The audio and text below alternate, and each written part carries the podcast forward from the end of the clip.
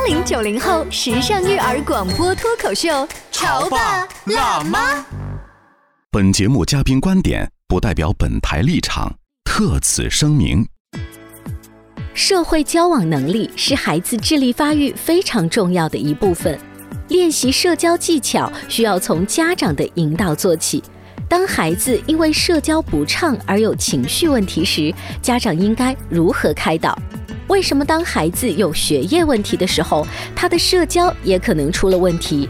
如何让孩子自己想出解决社交问题的方法？欢迎收听八零九零后时尚育儿广播脱口秀《潮爸辣妈》，本期话题：孩子的社交能力如何培养？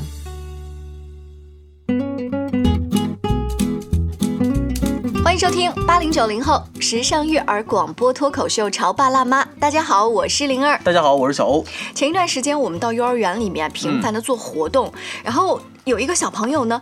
大概到了四五点钟，正好是接放学的时间，就听到这个小朋友刚刚从我们的活动室出来，他就一直在哭，一直在哭。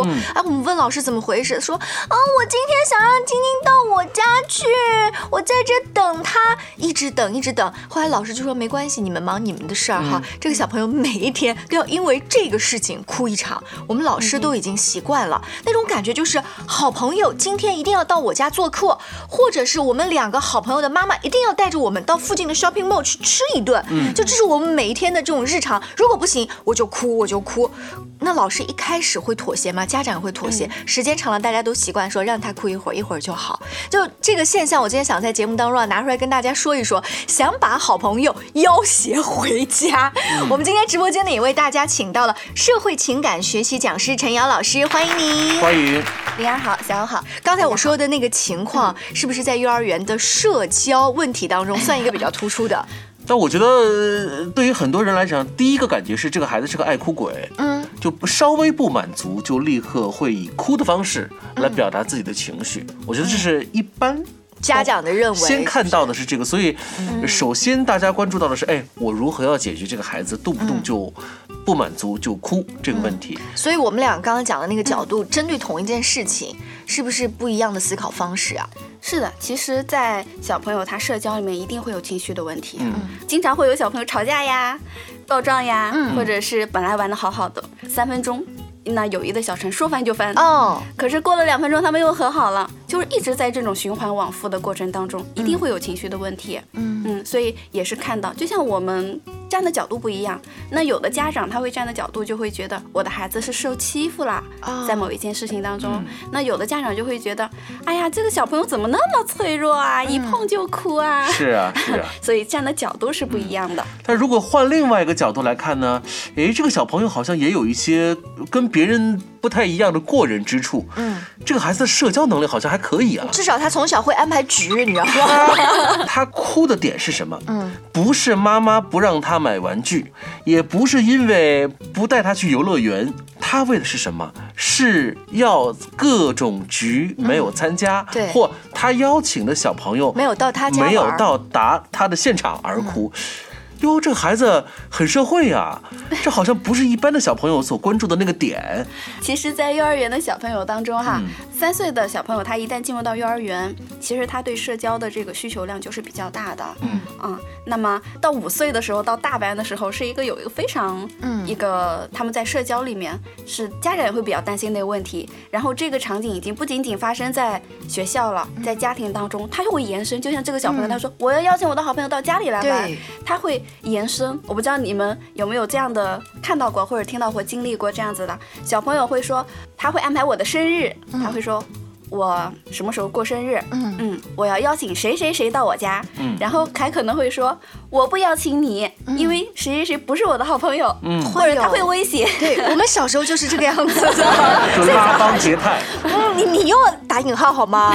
但是它是一种社交的发展，对吗？一个阶段，这是他这个阶段最明显一个特征，就是我邀请你来参加我的生日聚会，就好像我组了一个局，这是我的权利，我可以安排人。嗯嗯，有的小朋友特别喜欢。呼朋引伴，然后这个不光是在我幼儿园里，他是一个孩子王。放学之后，那我要带一两个小朋友回家，嗯，我想办法要带一个小朋友回家里，这也是。所以其实，在幼儿园，包括之后，小朋友和小朋友之间的社交，他们的交往，也是很多家长非常关注的一个话题。像我刚才讲那个情况的小女孩，她的妈妈后来跟我反映说，刚上小班。第一次、第二次的时候，就会尽量满足这个小朋友的需求，反正都在一个大院里嘛。后来就发现，你不能每一天都到人家家做客啊，也不能每次都满足。但这孩子已经到中班了，依然是这样。呃，可是给大家的感觉是，因为他是他最好的朋友，所以我一定要盛情邀请。可是妈妈们表现出了为难，不能每次都这样吧？我觉得这是陷入了一个非黑即白的，就我只能要求小朋友到我家来玩吗？我们可以看到这个小朋友小女孩哈，嗯，她想邀请小朋友到她家来玩，实际上是干嘛？实际上她有一个需求，嗯，跟小朋友玩。还有是他的很好的一个朋友，嗯，他想跟他继续保持这么一个交流。你说这个小孩现在是中班哈，等他一旦上了小学，上了学，因为有了课业压力的呃这个这个关注，但是这个孩子如果社交的这种需求仍然还是很旺盛的话，家长的焦虑和打压会更加的厉害，嗯，可能会说，那小孩天天就搞这个东西，不搞学习，这怎么可能呢？而是绝对不允许，可能会立刻有更多的这种封杀会进去。所以今天我们在潮爸辣妈当中来讲的这个，就是我们关注这个点很巧妙，就是小朋友的社交能力和社交的这种心态和需求，我们这些成年人爸爸妈妈该如何看待？就到底要如何满足哈？呃，刚才那个例子我继续延伸一下，我儿子在幼儿园大概中班的时候，有一天我接他，他说：“妈妈，今天我们放学可以不回家吗？”因为我想跟洞洞一起去玩，我说去哪里啊？因为我们两个家是完全不一样的方向，说去秘密基地，去他的秘密基地。我心想说，这个孩子也难得这样开一次口啊，那就去吧。但其实那天是下着雨的，好像还飘了一点雪。我们到了他的所谓的秘密基地，其实就是这个小孩家楼下小区的一片绿地。然后那个孩子找了几棵树，然后他们就在那里。那是人家家的楼下，他们很快就可以回去了。其实我们在。在那个雨雪当中，那个地上、鞋子上都是泥泞，我当时好想把它给揪回去啊！这是有什么好玩的？对，但是那个孩子他们两个表现出，妈妈，这是我们的秘密基地哦，你不可以告诉别人哦。他们那种兴奋，我就我心想，给你十分钟，给你十五分钟，不能再多过二十分钟了。我内心的台词是这样子。嗯，所以其实你可以告诉孩子，跟孩子做一个约定啊。那我们可以玩，但今天因为天气影响，对吧？那呃，我们晚上回去还有什么样？样的时间，我们把时间约定好，我们玩多长时间？那孩子又能够满足，我们又不会觉得啊，你怎么还不走？那种很抓狂。就像刚刚那个小女孩的妈妈也是一样，一定是到家里玩吗？那我们可以跟小女孩去讨论有没有其他的方法，我们可以跟好朋友玩一会，其实是玩一会，她觉得她的需求已经得到满足了，就 OK 了。那孩子他是不知道我还有什么其他的办法，那我只能说把人拽回家，不拽回家，那我好像我没有人玩了，我就很伤心。其实啊，关于小朋友社交。的这个话题我们之前也聊过，但是之前我们聊的相对来说标签会更加的明显，就是你还记得吗？小朋友有可能会跟所谓的坏孩子一起玩，我们到底该如何心态？其实这个坏是打引号的，但是你知道的，陈阳老师对于小朋友的交往的问题，我们这些成年人总是喜欢以我们自己的标准作为一个前提一个方向，同时呢，我们的这种干涉的这种心理，我相信是百分之百的，没有哪个家长说。你去吧，或者是你你怎么玩都行。但是你看，我们在这个节目当中开启这个话题。您从事这方面的这个工作，有什么更好的一些意见吗？确实，家长干涉的非常多。其实包括像小欧你刚才说的哈，到了小学期间，孩子有非常多的交往的一个欲望的时候，嗯，家长会因为学习学业去打压他。其实我们后来会发现哈，在四年级、五年级、六年级，孩子有学业问题的时候，其实他的社交一定也是出问题了啊？为什么？这两个说一定嘛，非非常大的概率哈，就是因为孩子他那个时候他是有。这个需求的，但是他这个需求是没有得到满足，而影响孩子厌学，或者是说造成他一个原因，让他在没有办法全身心投入学习方面的时候，他的社交可能就会出现一些问题。这个问题就是包括我跟同学之间的，还有我跟老师之间的，他这个关系没有处理。他有问题没有处理好，嗯，那其实就会反映到他没有心思学习。哦，这个我特别有印象，是在我的孩子还没有上一年级的时候，我看了一本书，是一个北京的老校长写的，啊，大概就是说一年级的孩子。究竟要学一些什么？啊，整本书他讲了好多的细节，但是最主要的一句话就是让孩子爱上上一年级这件事儿。那你怎么具体呢？告诉他语文很重要，数学很重要吗？不是，交朋友。那个校长的意思就是在一年级要学会交朋友，甚至哦，我前两天还看到有一个比较时髦的词叫 play date，嗯，就是这个小朋友他在学校没有玩够，这个友谊没有处境，对不对？家长要出来再给他们约会。嗯，这个打一个引号的约会，让这个小朋友他那可以把这个友谊跟玩耍的时间，就像刚刚那个幼儿园的那个家长一样，把它延伸，然后让孩子觉得，哎，我跟他的感情更不一样了。这样他就在这个一年级迅速找到好朋友的可能性会大一些，是不是就会到高年级啊？你讲那个问题会降低一点。嗯，可能会的。这个当中也会，其实我们说一年级最开始小朋友他有一个很大的问题是适应性的问题。嗯，我怎么从幼儿园到小学，我有一个衔接？其实这个衔接不光光是我们学业上的衔接，嗯，也有它是这个课堂规则的衔接，对，还有人的衔接。是因为毕竟从幼儿园的那些一起玩耍的小伙伴到了小学。大概率不是一拨人，嗯，那这种他之前建立起的人际的链接在这里被割断了，重新开始，各种适应和各种呃心理的需求需要满足，嗯，所以我们觉得今天我们呃来聊一聊小朋友的社交问题，我觉得这个话题特别有意义。稍微休息一下广告之后呢，请陈瑶老师接着聊。你在收听的是《乔爸拉妈》，小欧零二。你变成更好的爸爸妈妈。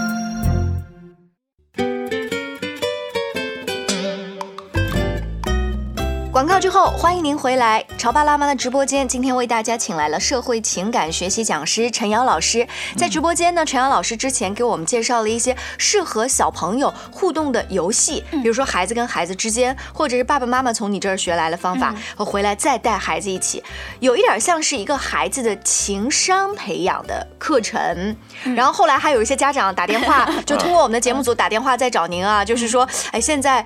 重视这方面培养的家长是越来越多了。是的，他他是有的时候是发现了问题，比如说我们上半段说这小孩呢关系好，但是一定要把自己的好朋友 要挟回家，不能每天这样啊。是的，嗯，比如说哈，我们跟孩子之间，我们要培养他的这个思考解决问题的一个能力。嗯，那么怎么去培养？其实我们可以通过不停的去问他的感受。让他来想，他有不同的办法。可能刚开始孩子会跟你说，我不知道有什么样的解决办法。哪怕他能想出一个，哎，我们都可以说，我们带他去想一想，哎，这件事情如果发生之后会是什么样的？那我们就拿刚才这个又哭又闹要把好朋友带回家的小姑娘来举例子哈。你怎么跟她说啊？说那人家也有兴趣班呀，那你今天也有钢琴课呀，你们今天的时间不行啊？哎，我们改天吧。你知道一改天就是糊弄小孩的套路。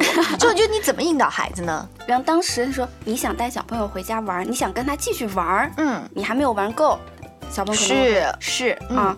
那我们今天的课程是，比如说是五点半的，现在已经四点半了，我们有半个小时的时间可以玩，但可能去家里玩不够。那你有什么其他的办法？你们俩还可以继续玩一会儿。不行，我就要去家里玩。去家里玩的话，我们只能改天。你可以选择改天，比如明天我们都没有课的时候去家里玩，还是选择现在我们在这个楼下。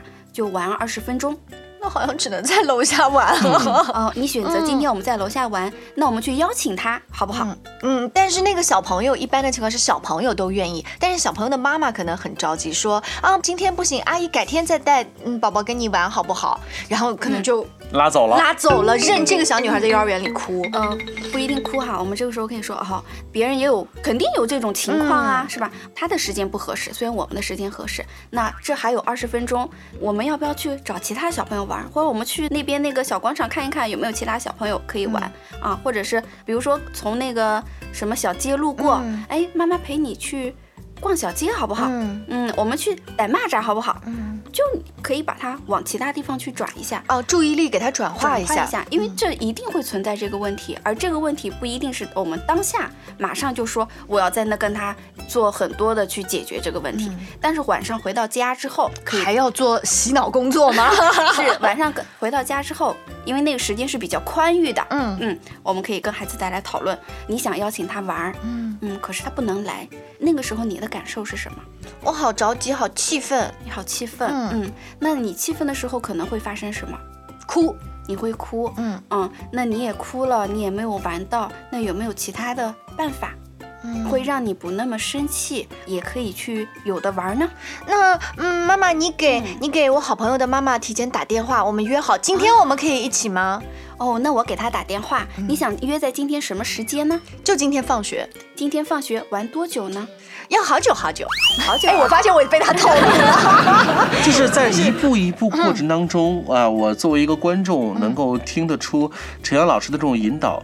这还真不一定是套路，嗯，实际上是通过各种的询问来探讨出解决孩子当下情绪和他这个需求有没有其他的解决方案，嗯因为未必是说他想邀请的那个小朋友不来他就不开心，我觉得可能他邀请的背后有很多其他的需求。我觉得这才是我们这个节目当中需要更多的关注和探讨的。就是其实我们孩子社交问题，因为很多家长很关注嘛，嗯，担心，尤其像幼儿园的孩子，担心我上小学以后怎么办呢、那我以后怎么办啊？这种焦虑就啊越来越大了，对不对？其实呃，我们可以跟孩子玩很多，嗯包括人际交往的一些技巧，也可以放在里面玩。比如说是游戏吗？游戏啊，嗯比如说表情，其实我们呃讲到，包括之前讲小朋友的情绪的问题，在社交里面一定会出现的，对不对？嗯那怎么去认识我的情绪，表达我的感受，以及理解嗯别人的感受，这种同理心，其实跟爸爸妈妈也可以玩呐、嗯。我做一个表情，你猜一猜我是什么感受？哦，生气了。但是这种游戏时光毕竟很短暂，而且有的时候你知道的，这个我们很难拉下我们的这个身段，说跟小朋友、跟孩子成为一个玩伴。